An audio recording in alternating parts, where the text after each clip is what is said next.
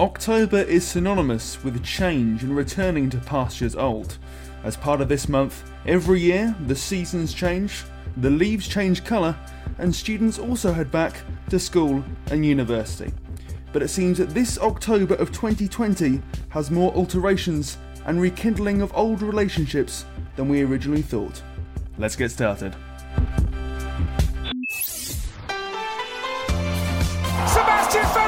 Into Max Verstappen, and under braking, Leclerc has gone into the barriers at the penultimate turn. Perez ahead of Stroll, ahead of Ricciardo behind. Oh, it's a tight finish. It's a photo finish, adding another championship to his collection. It's Lewis Hamilton, champion of the world. That was beautiful, actually. That was. It was very poetic. I. Yeah. I literally I made that up five minutes before I came on. You're not so supposed to you. say that. You're supposed to be like, oh, I was working on I that for of it ages as a famous yeah. orator I am. I am not merely an F1 podcaster. I am a thespian. Well, I thought that was obvious. Right. Shall we? Uh, righto. Are we going into Honda first, yes? That's me. I mean, I'm not Honda myself, but you Yeah. know. So, as you're all aware, probably, Tristan, Liv, and Angus, uh, Honda F1 have announced they will be leaving the sport at the end of 2021, a move that will leave Red Bull Racing and AlphaTauri without an engine provider for 2022. Uh, Christian Horner, the team principal of Red Bull, has said he understands and respects the reasoning behind this decision, uh, but the decision does naturally present obvious challenges to the team. Uh, but he says, Red Bull, we've faced them before and we will overcome them. So, what do we all think this means for the Red Bull family, shall we say? Of course, AlphaTauri now are the sister team to Red Bull Racing. What do you think this will mean for them moving forward in two years' time when they will be, as I say, without an engine provider at this point? I think it'd be fun to see Renault and, and Red Bull perhaps being forced back together. But if you want to believe the rumours um, that have been floating around the paddock, Verstappen has and might have an exit clause in his contract to do with Hon- Honda leaving. So this could be interesting. As you, what do you think? Maybe that Verstappen could also exit from Red Bull, kind of early if Honda leave. Do you think he's going to do that? I literally was just about to say that. I was about. I'd, I'd thought about this previously, and I'd literally written down in front of me Max to Mercedes 2022 because yeah, I really think that that could be something that we know. We've already knew that Max had these clauses in his contract. One that, that if they weren't finishing in the top three of the constructors, he'd be out, and and maybe yeah, as you say, one about Honda. So I think that's a very interesting point, and I think by the end of 2021 20, and the start of 2022 that that might be the time for Bottas to be heading elsewhere as well so that could be the perfect opportunity for Max Verstappen it's going to be very interesting this time next year to see to see what happens is, Christian Horner has actually said no, that's just not true. He hasn't got these clauses. But am I am I right in thinking that it was the move to Honda that got rid of Daniel Ricciardo? So it's just yet again the engine problems that are are leave, leading to drivers perhaps leaving Red Bull early, and this would be disastrous, right? That they would have no exceptional driver in the Red Bull other than I don't know. You could bring back Daniel Kvyat, or or perhaps you could bring back um, perhaps you could bring in Gasly. I think it's going to be horrible if if if it sort of makes life difficult for Red Bull, which it probably will do, in the sense that Red Bull are really the only competitors for Mercedes right now, and they're barely a competitor. So imagine if they then kind of end up a bit crappy. Like we're just, it's just going to be so dull. Like we need Ferrari to sort it out. I mean, I know they in the future they will hopefully be able to, and like with other teams but my god like can you imagine if there's absolutely no one threatening them like uh, we this is going to be a, an issue for the whole sport i think I think it's a bad thing for Formula One, of course. One less engine supplier is not a great advert for the the new I say new hybrid engines that they were brought in seven six years ago now, but they are still relatively new in terms of their lifespan of the sport. It's not good for that. I get it's not a great endorsement. Um, but at the same time, I don't think it will signal necessarily the, the death of Formula One in terms of like the competitiveness.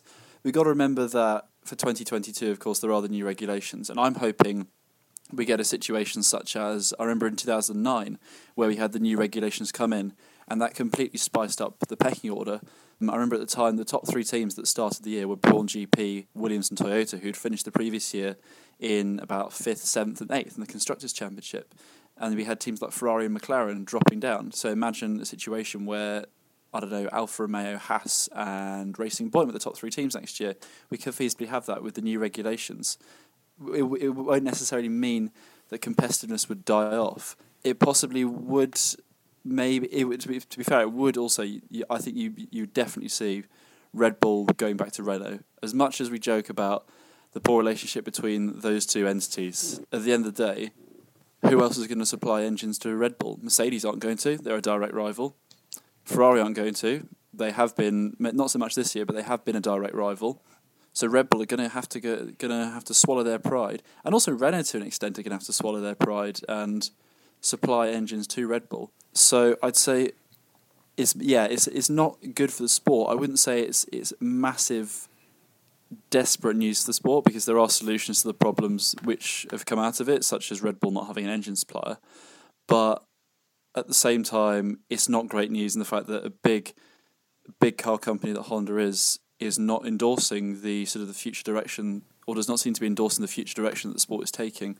What do you think about the reason they've they've given for leaving? Which is they don't see Formula One fitting with their their drive to be carbon neutral because uh, Formula One have also committed to being carbon neutral by what like 2030 I think they said. Yeah. So I don't I don't quite I don't quite get why they've just pulled out especially as you said they've just you know they, they have managed to go from zero to hero in 4 years, 5 years. So it's it's really odd that they're just pulling out now when they have a chance to actually do really well. I think it's because they're not getting as many clients as they were hoping to because of McLaren's move to Mercedes. I think as well it's the fact that Formula One itself costs so much money for an engine provider to be a part of, and we're seeing at the moment we've got Mercedes and Ferrari, which have such a reach, as we say, across the grid. They could even make sort of B and C teams with the pull they have in terms of their engine. And as you touched upon there, Tristan, um, Mercedes' uh, sphere of influence is only growing stronger as we're seeing with um, the the engines now going to McLaren, and we're we're confident that this will happen as well with Ferrari. And that's the danger, really. As soon as you have those two well-established engine providers in the sport, it's then more difficult for anybody else to really um, stake their claim and to carve their own sphere of influence into that sort of engine battle, shall we say. I mean, Renault are, are a comfortable third, but even then, they're providing competition to Honda insofar that they as well are providing not only a works team but have provided other teams in the past. And looking at how Honda came into the sport in such a, a weak position, they may have thought to themselves, well, we can perhaps get second place with a Red Bull uh, car. But moving forward, we're not going to be able to properly cement ourselves and, and get the revenue and perhaps income they were hoping from this. That would be my view. Absolutely, and and heading into the the new regulations in next year, there's a there's been some really ominous news from Mercedes.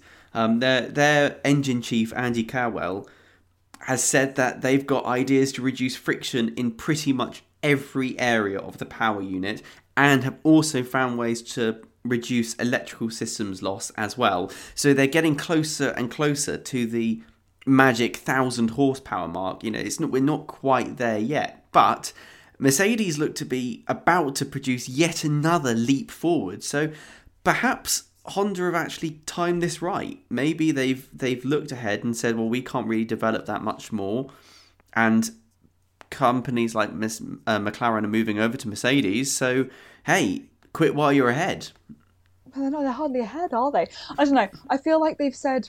I mean, I saw they said like, oh, we're still determined to help Red Bull fight for the championship in 2021.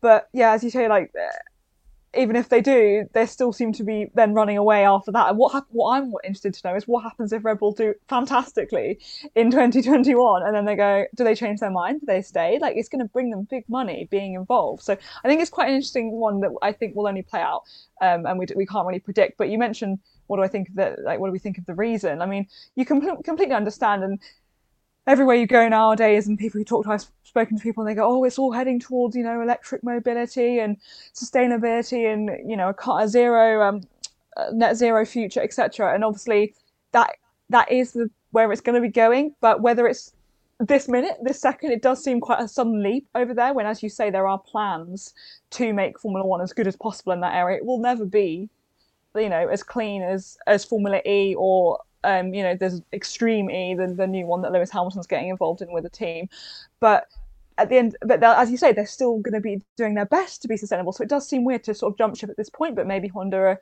seeing something that we're not. Um, we shall see. But I, I, think they don't really have a choice but to go to Renault, to be honest. Even if, like, at the moment, especially Ferrari aren't a good enough engine supplier, Mercedes are already supplying way too many people. And as you say, they wouldn't want to give the, the engine to Red Bull anyway. So yeah, it looks like it's going to be Renault. And they're, they're going to, Cyril and the team aren't going to be like, no, but it's definitely clear that they've they're not loving the idea. I think Cyril um, Abiteboul said something like, "Oh, I hope it will not be the case," which is just quite funny. But we'll have to see how how that plays out. That's that's kind of kind words for him. Do you want to talk through actually what happens in Formula One when no engine supplier will give a team an engine because they they have thought of that, haven't they? I saw that. So I can't remember. I think there is a rule saying that um, whichever team has the few supplies the fewest amount of teams. If there's another team who is looking for an engine, the team who supplies the fewest amount of teams has to is obliged to supply the team that's lacking an engine. So right now, this is going to be very quick maths off the top of my head. So Ferrari supplies three itself, Alfa Romeo Haas. Mercedes supplies three as well, itself Racing Point Williams. Um, and then it will be McLaren as well. And then McLaren as well, yeah. And yeah. then so Renault of course, only supplies well what's going to be Alpine. Um, so with only one uh, team to supply engines to, it's obliged by the rules to supply engines to two what would be the two teams who would have no engine, which would be Red Bull and AlphaTauri. So, I mean, it looks like despite Renault's possible protestations, they would just have to bite the bullet and supply the engines anyway. Could anyone use that as an opportunity?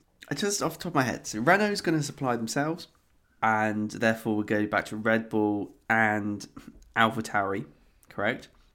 So that means they'll have three. If another team, if another team wanted to come in to the sport, you know, having that would be a prime opportunity, right? Because how the hell do they solve that if no one wanted to? Let's say BMW come into the sport and like, oh, we have this amazing car. What happens then? Because you've got three, three, and three. Well, you don't because you have four, four. Sorry, four, three, and three. Because Mercedes will have a total of four. So maybe. Ah, so they'd four. be stuck so, between Ferrari. So Ferrari and Renault again. Ugh, okay, fine. No, maybe there's yeah. not a prime opportunity then.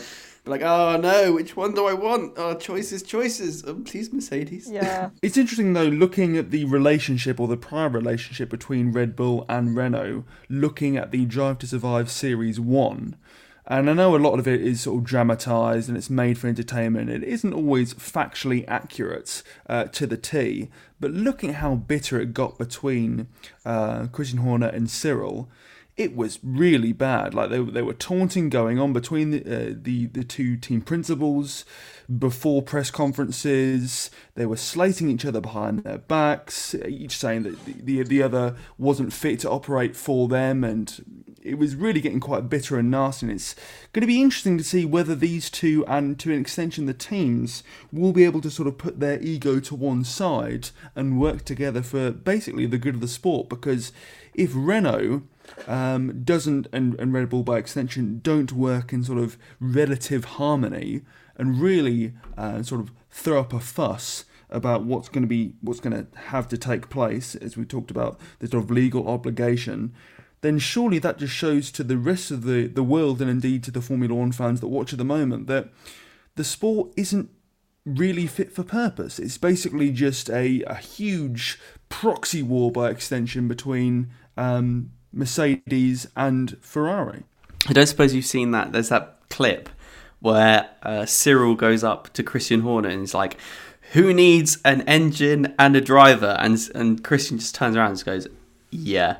I have seen that. Yeah. In fact, I'll tell you what. I tell you what I'll do. I'll, I'll get the clip and uh, I'll play it for you now.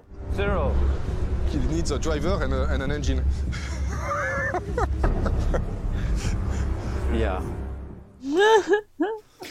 It's a good Love relationship. That. I know they hate mm. each other. Hate it. Exactly, and have to be working together again. Ugh. Well, it's basically like putting you know two two magnets, you know, North Pole to North Pole against each other again. They just they just don't work, which is which is sad, really, because really the sad thing about all of this is the infighting is going to make Red Bull not as good. And currently, we need someone to challenge Mercedes. And so the real loser here is us, the fans. Yeah, Indeed. I agree. We're, we're, we're praying for Ferrari basically to be the Ferrari of old, but uh, yeah. And McLaren, Yeah. we want we want a co- competitive McLaren as well. But we're going into the 2021 season, and let's face it, I'm going into 2021 season going right. So Hamilton's going to win, Mercedes is going to win. So I suppose it's challenge for second. Uh, who Don't goes forget, into? Yeah, don't forget that Hamilton hasn't actually signed for next year yet. isn't that because he won't Oh, because yeah. of the money? He won't. be- Yeah, he doesn't. He doesn't feel comfortable signing when everyone else is losing their jobs, which is fair enough. But it's just making me nervous. Like I know he'll stay, but at the same time, will he? Like he's full of surprises. He's gonna stay. Where's he going to go? He's Where, not gonna would like. he go? Yeah. Oh, watch out, AlphaTauri! Want a challenge now? To um, because he's got his Extreme E team now, so maybe he'll focus on that.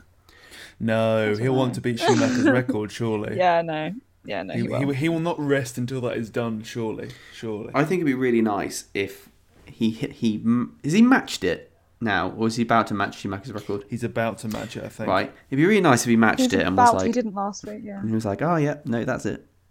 I've matched it. I've won Formula One. I'll leave now. yeah, he won't. Nah, he, he he has he has the chance to leave Formula One with eight world He'll championships and over hundred wins. Like, like it's That- like yeah. it's crazy to. Thing is, it's for the yeah. future. He's gonna, like, he's gonna prepare in the sense that. So he's going to do so, so well that it's going to be years and years before anyone else can ever beat it again, sort of thing. Like, do you know what I mean? You want to be that one above. I think that he will. Like, I don't think anyone will ever beat it. He because he has been so lucky by he's picked every single time the team that's gone on for like a complete period of dominance. You, you you won't get that really again. Not not on the same level, I don't think. I would. that I was just- like Niki Lauda's genius, though. Yeah. I was I was going to say one thing. I know this is a completely different topic to where we started, but I Tristan saying that he's lucky. I would actually argue that him picking to drive for Mercedes back in 2012, I would say that's one of the greatest masterstrokes in Formula One history. Yeah, At the time, it was Still. looked at as a bit of a gamble. Yes, Agreed. admittedly, but I don't know. I, I remember at the time reading some reports about how the Mercedes engines for the hybrid era might be like pretty damn good, and that Mercedes would like be on it. Um, so I could, uh, to be fair, like I, I could sort of, I could sort of see him, it working out and him getting some victories in those first few years of the hybrid era. Let alone, let alone did we know what would transpire. Yeah, but don't Yeah. don't don't you know don't think that just because we have the pleasure of looking back with hindsight, which is a bit of a superpower. As we s- I think we mentioned Yeah. this last year as well. But at the time, Mercedes were pretty uncompetitive, and McLaren were doing mm. well, and Hamilton definitely took the gamble. And as you rightly point out, there was probably a lot of showing Hamilton the future and all that sort of stuff but there was no doubt it was a risk to his career and he was lucky that it paid off and you know it was a combination of luck just like you know you say you make your own luck it was one of those occasions but hamilton has managed to for whatever reason go from strength to strength which is and also because of the rule change no other team could really catch up and that's been the masterstroke. You know, as much as it's been Hamilton's brilliance, been Mercedes who have really sort of hit the nail on the head with the hybrid era cars and have won themselves so many what you know, uh, so many constructors championships. I mean, how many are they on now? Yeah. Six, They're- six isn't it? Yeah, about to get that. So Yeah. So they're not doing badly. they're on I, six I- now. I yeah, think yeah. you're absolutely right in insofar that with Mercedes, anyone would expect a team like Mercedes or a new team, shall we say, to go on to have a successful period for, let's say, two, three, at a tops four, but they'll be pushed for that, for them to go and win that amount. But the the amount that Mercedes have been winning in terms of races and constructors championships relatively easily since all the way back in what 2013, 2014. I don't think anyone could seriously say they predicted that that would actually have happened. Like we've seen dominance from constructors in the past, namely with Ferrari, but in this modern era, with all the money being thrown at the sports, this is this is breaking some serious records here that no one could foresee. Yeah, have a thought. What's going to go? f- What's going to happen first? Hamilton's going to be pushed out, or he's going to quit. He'll quit. I think he'd be pushed. I, Hamilton's not the sort of person that would wait to get pushed out. No, I don't think he'll. I think he'll do what he needs to do, and then he'll be like, "I'll see you later." He, He'll he'll quit. He could he could easily. He's Yeah. 35 now. He could easily stay there for another three or four years and still be at the top of his game. You think Alon- you think Alonso coming back at the moment at 39? He will. I mean, he won't be at his absolute best, but he'll still be pretty near his peak. If you think as well, Schumacher in his last couple of years was 37, I believe, when he retired. The, the first time that is, and he was still challenging Alonso for the championship. So I think Hamilton could still be around for another couple of years if he wanted and still be at his best. So I yeah, I think he'll quit before he's pushed for sure. Although the the fact that Schumacher came back after that sustained period of success does show you that often a driver's ego is better or bigger than their ability. So I'm of the opinion perhaps Hamilton could continue on for three or four years, having a great deal of success, winning two, three, or maybe even four championships, and going, hang on a second, I'm Lewis Hamilton. I've won, let's say, 12, 13 drivers' championships. I don't need to quit. I'm bigger than the team. You can't get rid of me. And everyone going, well, actually, Lewis, you have done very well, but those days were behind you. I could see that happening myself. The the biggest concern for me is what happens to I don't know Bottas while all this is going along, because if as long as uh, Hamilton is there, they uh, Mercedes must have a one-two driver system because, as you say, his ego is so big that he won't allow a n- you know a one-one driver thing like Rosberg versus Hamilton that we had. So, doesn't this also put Mercedes in a really tricky position where they can't hire another top, top talented driver because just like we saw with Vettel and Leclerc, if you hire a really good young driver who starts beating your, your usual top driver, you put yourself in a really awkward position.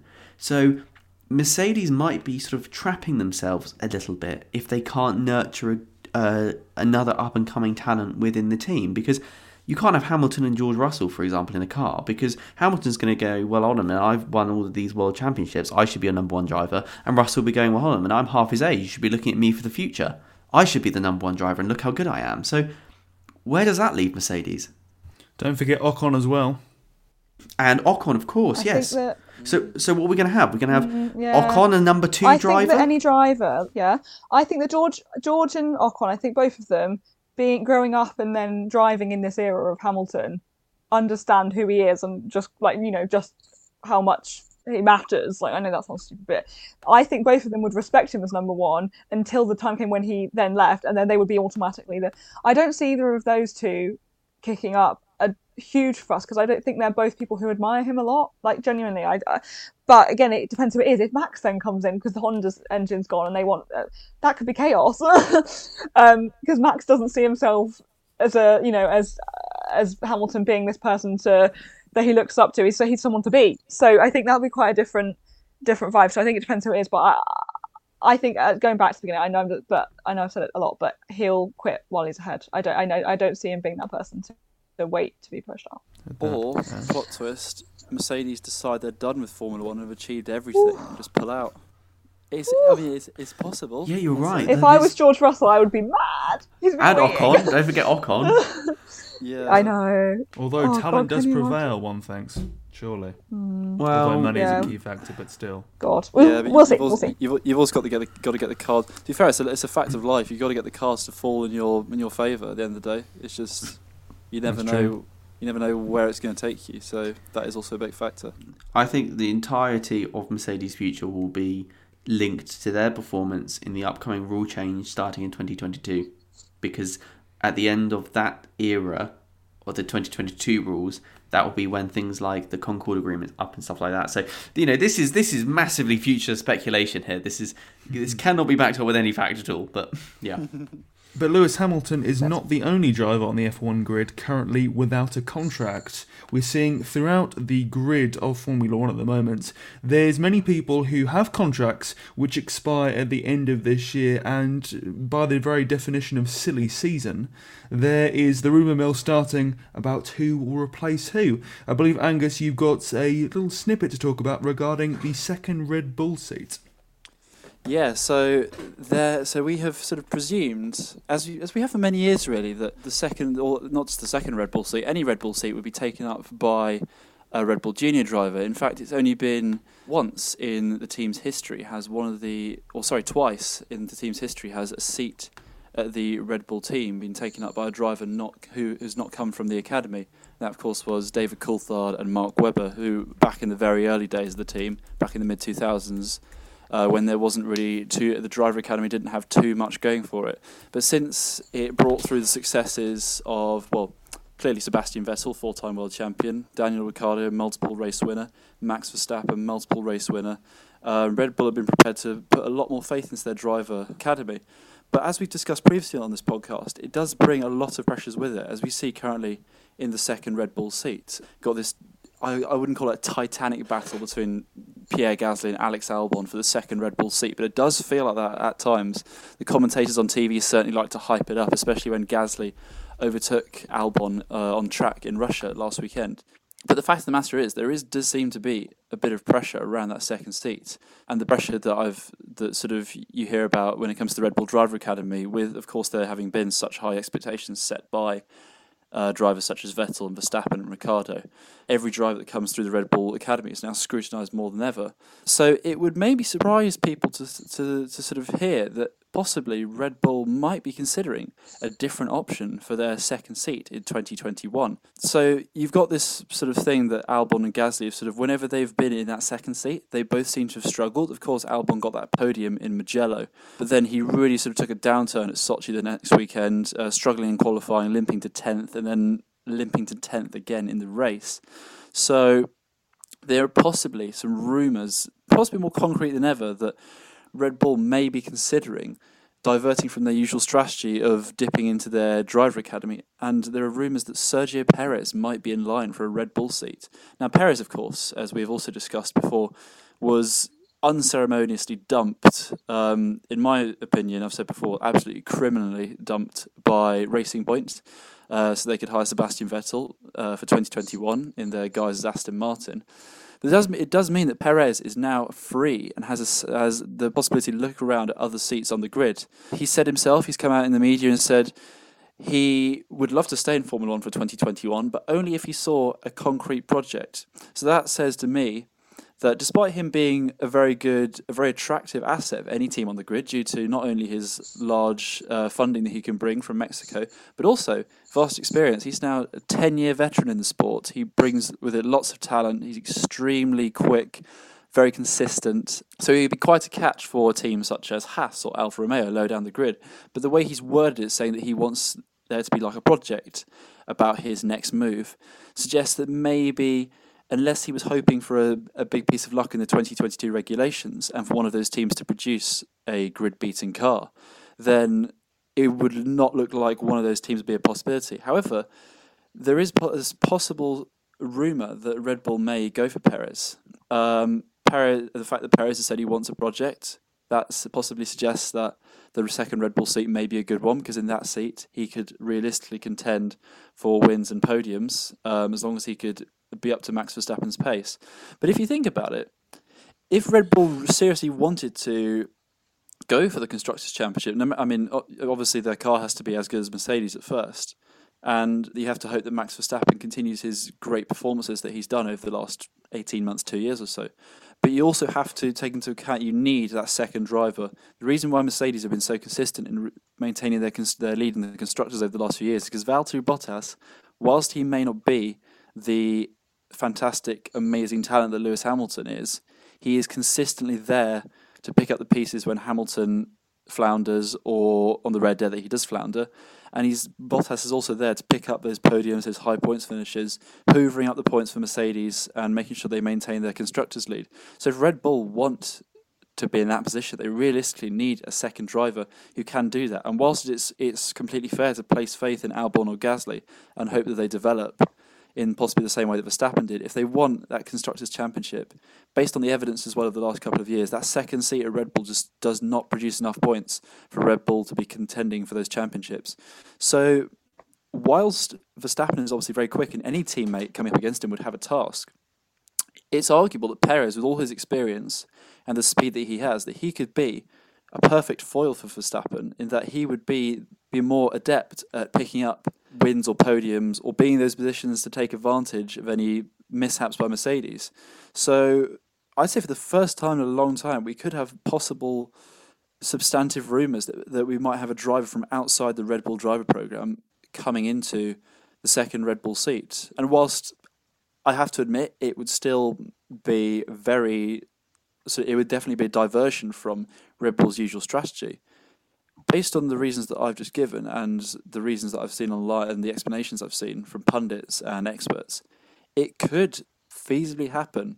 Again, I stress it. I can't. It won't necessarily be a certainty, but there is a chance. There's more. There's more of a chance I feel than there has been in the recent past, and I'd be interested to hear your guys' thoughts on it. Is Perez to Red Bull actually a possibility, or is this just another rumor that's part of the rumor mill that's just been taken way out of hand? And is it are they just going to stick with a driver from their driver program? Well, it undermines the driver program quite a bit, really, if they do, doesn't it? It's, which is a dangerous thing for Red Bull because they they are such a big sort of sponsor for the lower divisions. This would undermine that entire process. So, as much as I'd like Perez to get back into the sport, it's a bit tricky for Red Bull whether or not they'd have him because, as I say, they need that up and coming talent. That would mean that the the seats aren't sort of guaranteed. Um, but then saying that, it would open up Red Bull to picking up other drivers and not having to rely on the Alpha Tauri team to sort of bring about sort of drivers from Formula Two into Formula One. But I don't know what you think. Does it? I think for me, it just undermines the whole system too much for Red Bull, and they won't do it. I um I think it certainly does um, undermine it. However, thinking briefly about it, I think we mentioned in the past a possible option would be someone like Yuki Tsunoda, who's doing pretty well. However, when you look at where he's at, he's nowhere near on the same level as some of those Ferrari juniors like Ilott and, and Shwartzman and Schumacher. And for Red Bull, like they chose Alex Albon and they chose Pierre Gasly because they were winners of the Formula Two championship. Like they, you know, Alex did win, didn't he? I'm doubting everything now. Alex won what? Let sorry. me just check. Alex Albon won GP uh, Formula Two, No. didn't he?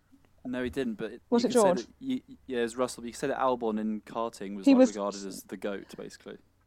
Um, yeah. They well, basically, Albon was very high up. In, are you sure he didn't win? Yeah, he was. It was like I think it was Russell first, Norris second, Albon third. In that year. Yeah, it was definitely those three, but now I'm doubting everything. Yeah, 2018 George Russell. There we go. Yeah, Yeah. so Albon was, you know, up there fighting for the fighting for the championship against George Russell, against Lando Norris. Whereas for me, I would say Yuki Tsunoda is not quite on that level, and the fact that they they picked up Alex. And he hasn't yet performed suggests that why would they then go for someone who wasn't doing as well as Alex in the Formula Two level? So it is difficult. Um, but it seems odd to me they have such a they have such a big driver academy or sorry junior team they call it. But there's no one really there that's you know that really stands out to you. Whereas you look over to the ferrari junior academy unfortunately their team isn't you know the, the car isn't great right now but their junior academy is full of such talent. So there is a big difference there. And and I, again i you know i shouted about how you know renault aren't using their driver academy either. They've gone back for fernando alonso. But again they haven't got anyone at the moment who's particularly stand out. So i do understand. I i agree that it would be um certainly a bit of a an odd direction when they've got this this junior team but but I could see them them picking up someone like Perez because they are now a little bit desperate for some to be more competitive against someone like Mercedes. However, you mentioned I just want to quickly point out you mentioned you know Perez is looking for a project. In my mind, I took that completely the other way, and I took it as he wants a project and something to start off low and build up. And to me, a project would be going to one of those lower teams, you know, like Haas to to or, or, or even elsewhere out, outside sadly of Formula One to something that's uh, you know a sport or something that's growing. I to me uh, when I said he said new project, I saw it as um, he would grow with the team. He would build something up rather than he would just take a step into somewhere that's already already um sort of. Yeah, I, do you know, I, I had the same Yeah. thing. I had the same reaction Yeah. there as well because Red Bull's already established. And also, I don't think that Verstappen would play nice with Perez. Bear in mind that Perez and Ocon were horrendous together back when it was Force India. With, I don't, was it Perez? Perez in Singapore got angry and uh, was racing angry, took Ocon out and had an awful race. And Verstappen doesn't like playing nice either with other drivers. So that could be another factor into that, really. The, the Red Bull isn't a project, really, as you said, Liv. And also, Verstappen would be nice with Perez. Although I would say that Perez's record as, as an individual driver, I mean, we touched on the actual nuts and bolts of this last episode, so by all means go and have a listen back there. But Perez is a consistent point scorer at the right end of the grid. He, he's done so uh, for Force India and for Racing Point. So for me, that makes a lot of sense for Red Bull to be going for him. And I think it's important as well. We have to remember now this is coming from the horse's mouth of Helmut Marko and Christian Horner. AlphaTauri is no longer a junior team. It is a sister team, and by definition, almost a an equivalent in terms of the importance put on that team. And by that definition, you need to have two excellent drivers or very good drivers racing for AlphaTauri. So in that regard, you think to yourself, well, Gasly and Albon, they're good drivers. Don't get me wrong; they could, uh, as we've seen, win races and indeed get on the podium. But are they quite good enough to race for Red Bull? My opinion, in terms of getting points consistently and fighting the Mercedes, a, a well improved and indeed superior Silver Arrow package, the answer would be no. And I think Red Bull have very much put themselves in a in a dilemma where they're ideologically wed to their academy and by definition to Toro Rosso and now AlphaTauri.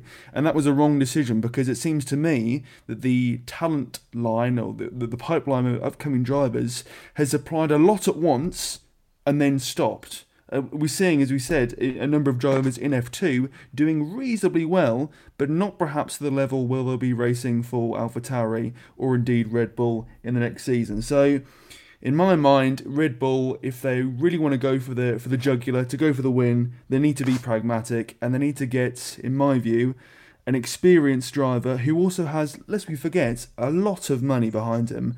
Telmex, Telcel are two Mexican telecoms companies which have supported Perez in the past and I have no doubt will do so in the future. And they also, or should I say, Perez also has the backing of Mexican Carlos Slim, who from memory is worth 5.2 billion pounds. You get the money, you get the quality, you get the experience. I think they've got to go for it. Oh, that's a bit of change, I- isn't it? It's. Five point two billion. Wait, I think it's worth actually saying. I'm going back to it. Absolutely love the guy. What about what are the chances of Alex Albon keeping his seat? Like, should we talk about the fact that he, you know, he may still be in the running? They have always said that they've they're really pleased with how he's getting on. They have belief in him. They've said time and time again. Do you think they've just been saying that for the sake of it? Because personally, I'd love to believe that they do because he's shown these snippets of amazing, amazing talent. The, some of the overtakes and the way he's made his way back through the the entire you know pack when they put do a, put him on a weird strategy and he ends out coming out the pits last. Don't even get me started. But he ends up you know making his way through some show some real you know um, bursts of you know race winning talent. So should we be discounting and going straight? Oh, who's going to get the other seat? Will it be Perez or will it be Yuki Tsunoda or will it be? Should we be thinking, what about Alex? it won't be Alex though because they don't believe in him.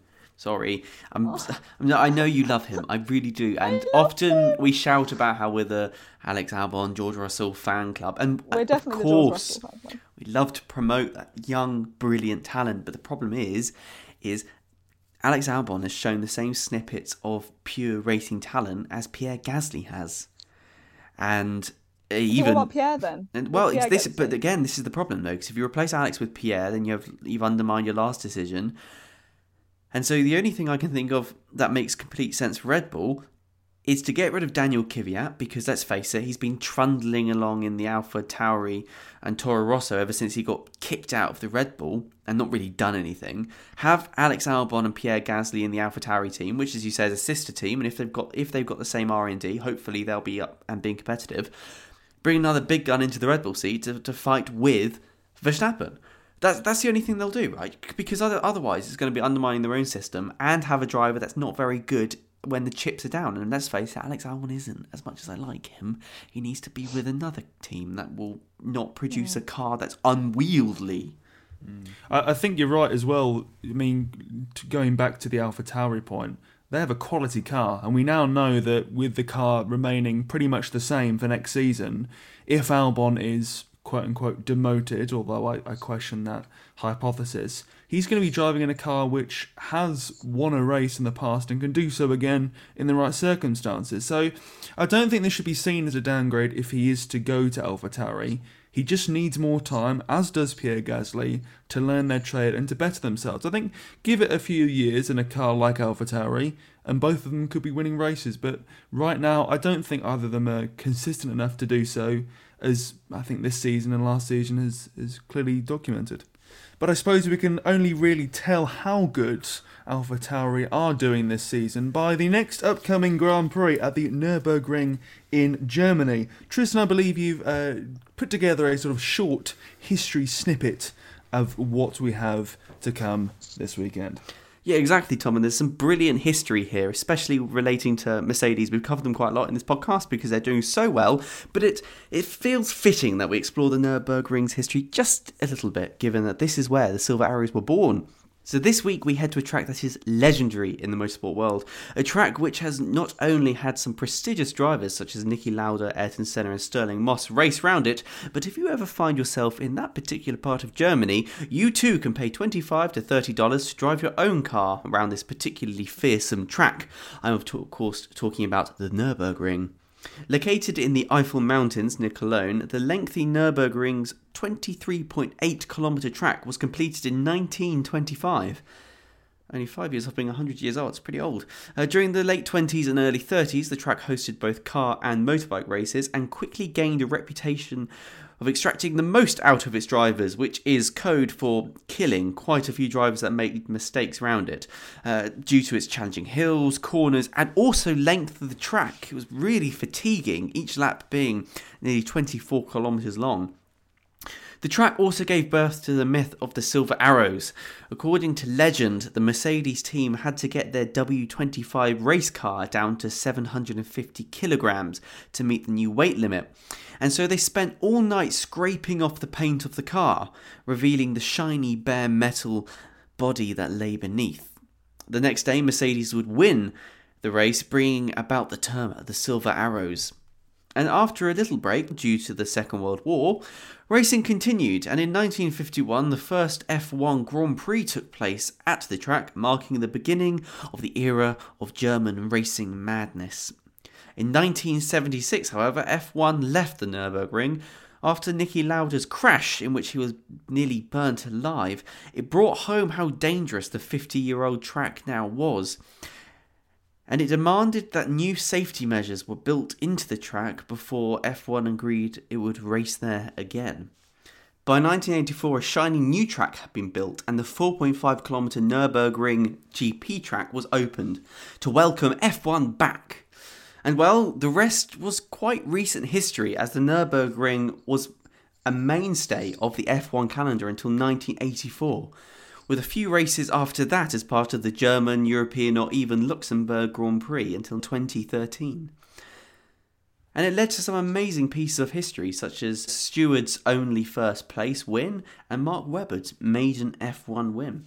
So what can we expect? Well, the Nürburgring is sort of a mishmash of different things, with a start-finish straight coming from the old, shorter Südschleife track. Apologies, German speakers out there.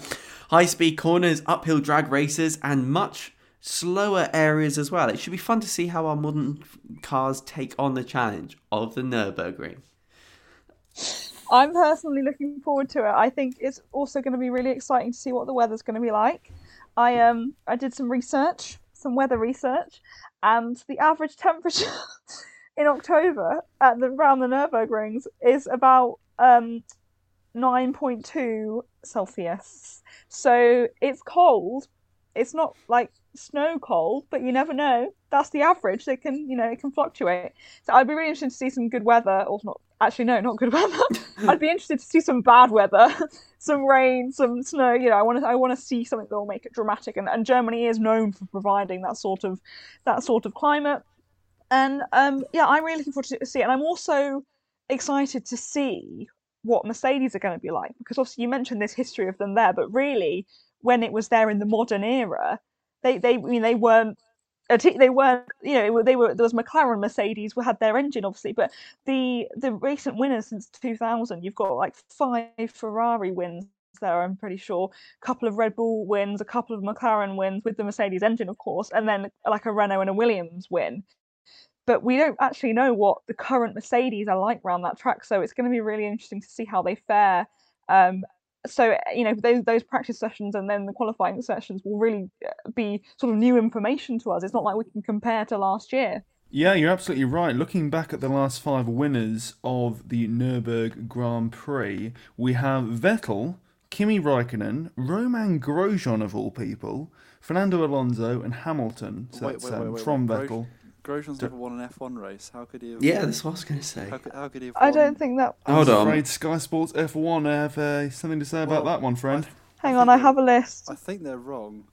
Or did he get the last podium there? So I've got oh, no, you're right. last Best result. Sebastian second. Vettel, Lewis Hamilton, Mark Web, Funny. Mark Webber, Fernando Alonso, Michael Schumacher, Fernando Alonso, Michael Schumacher, like going back like that. But the most recent five was Seb, Lewis, Mark Webber, Fernando, Oh, Michael. Schumacher. Oh, hold on a minute. Hold on, hold on. So read he was on track to win the German. Ah, okay. After seven long years, the F1 action returns to the Nürburgring. In 2013, he was on track to win before he crossed the checkered flag in third. So, Oh. he Oh, did- That's yeah. anti-climax. yeah, I know. That's what I was going to say. Um, Anyway, but yeah, so recent winners like Vettel, Hamilton, Webber, Alonso, Schumacher. So we've got Vettel back in 2013, Hamilton, as you mentioned, there lived 2011, Webber 2009, and we've seen there that three different um, constructors, three different modes of engine, in fact, were able, or should I say two, were able to go and secure a win at this track. So it just shows you that regardless of the Mercedes dominance now, we're in a situation where this track has facilitated uh, various different winners, varying from Williams uh, as well as uh, Ford, even going back to the 1980s. So a vast, uh, vast array, as well as Ferrari, as well as Ferrari, a vast array of constructors have won in the Nürburgring, and it'll be very interesting, as we say, to see whether that trend will continue or whether Mercedes dominance will just continue to engulf for all. What are the odds on uh, Haas winning this weekend? Should we quickly look them up? I don't know. I would say though, I mean, I was going on about Mercedes. Oh, they haven't, you know, they haven't been a wit like there and the when they were last racing, so we have no idea what they're going to be like. Knowing them, they've, you know, they've sim tested it, they've practiced there, they've learnt the track so well that they'll probably just still go out there and just do it so easily. But it will be nice to see. Oh, and we've got a stat coming in, So, uh, betting stat. yeah, so Romain Grosjean um, is currently on 3,000 to 1 uh, to win Yeah, the Eifel Grand Prix. Oh, back Stick a him. tenner, stick a tenner on there. I might do it. I mean, that's that's 30,000 and you and your one and your your tenner back, so you know, not bad. Uh, just in, for interest, uh, Vettel's on 300 to 1, so that's how much confidence they, they have. And, and Lewis Hamilton's on 8 to 15, so. Well, just in, as in, sorry, as an Excellent. um, what is Pierre Gasly on? Sorry. Uh, Pierre Gasly's on 200 to 1, so, you know, some some lucky person out there managed to capitalise on Pierre Gasly winning the Grand, uh, his his Grand Prix this year. Um, Mm-hmm. Got themselves quite a lot of money, if if my memory serves me right, in the, in the Yeah. region of thirty thousand. I saw a story, and I'll quickly type this in whilst I talk about it. That somebody in some country somewhere in Europe put like a tenner on a Gasly Sainz Stroll podium in Monza and won Yeah. like thirty-five thousand Yeah. pounds or whatever the currency is there. Who looks at the saw that well. lineup and goes, "Yeah, Stroll, Gasly I know, but it's a Gasly. The thing yeah. is, the thing is, this season has been so unpredictable. And like, obviously, it's been predictable in the sense that Hamilton wins a lot, but there has been those moments of like, what the hell, uh, quite a few times. And like, you know, that event, and obviously, like that first week with when Lando Norris got a podium, and when you know we've seen uh, Alex Albon get his podium, which obviously shouldn't be a surprise given his seat, his car, but it was. Um, so you know, it's been such a random one that I, you know, it might be worth or each of us putting some money on one of the one of the drivers that isn't expected to win because you never know. This season's just throwing so much much at us already. Let's make it a feature of each episode. We all report back on how much money we've made. Or How much lost. money have we lost this weekend? Yeah. Uh, yeah. Can't wait for us to become F1 in review, sponsored by Ladbroke. So thank you very much, dear listener, for listening to episode 13 of F1 in Review. No racing to be discussed today. We've uh, spoken about a vast array of uh, off track issues, which no doubt will affect the content we see on it.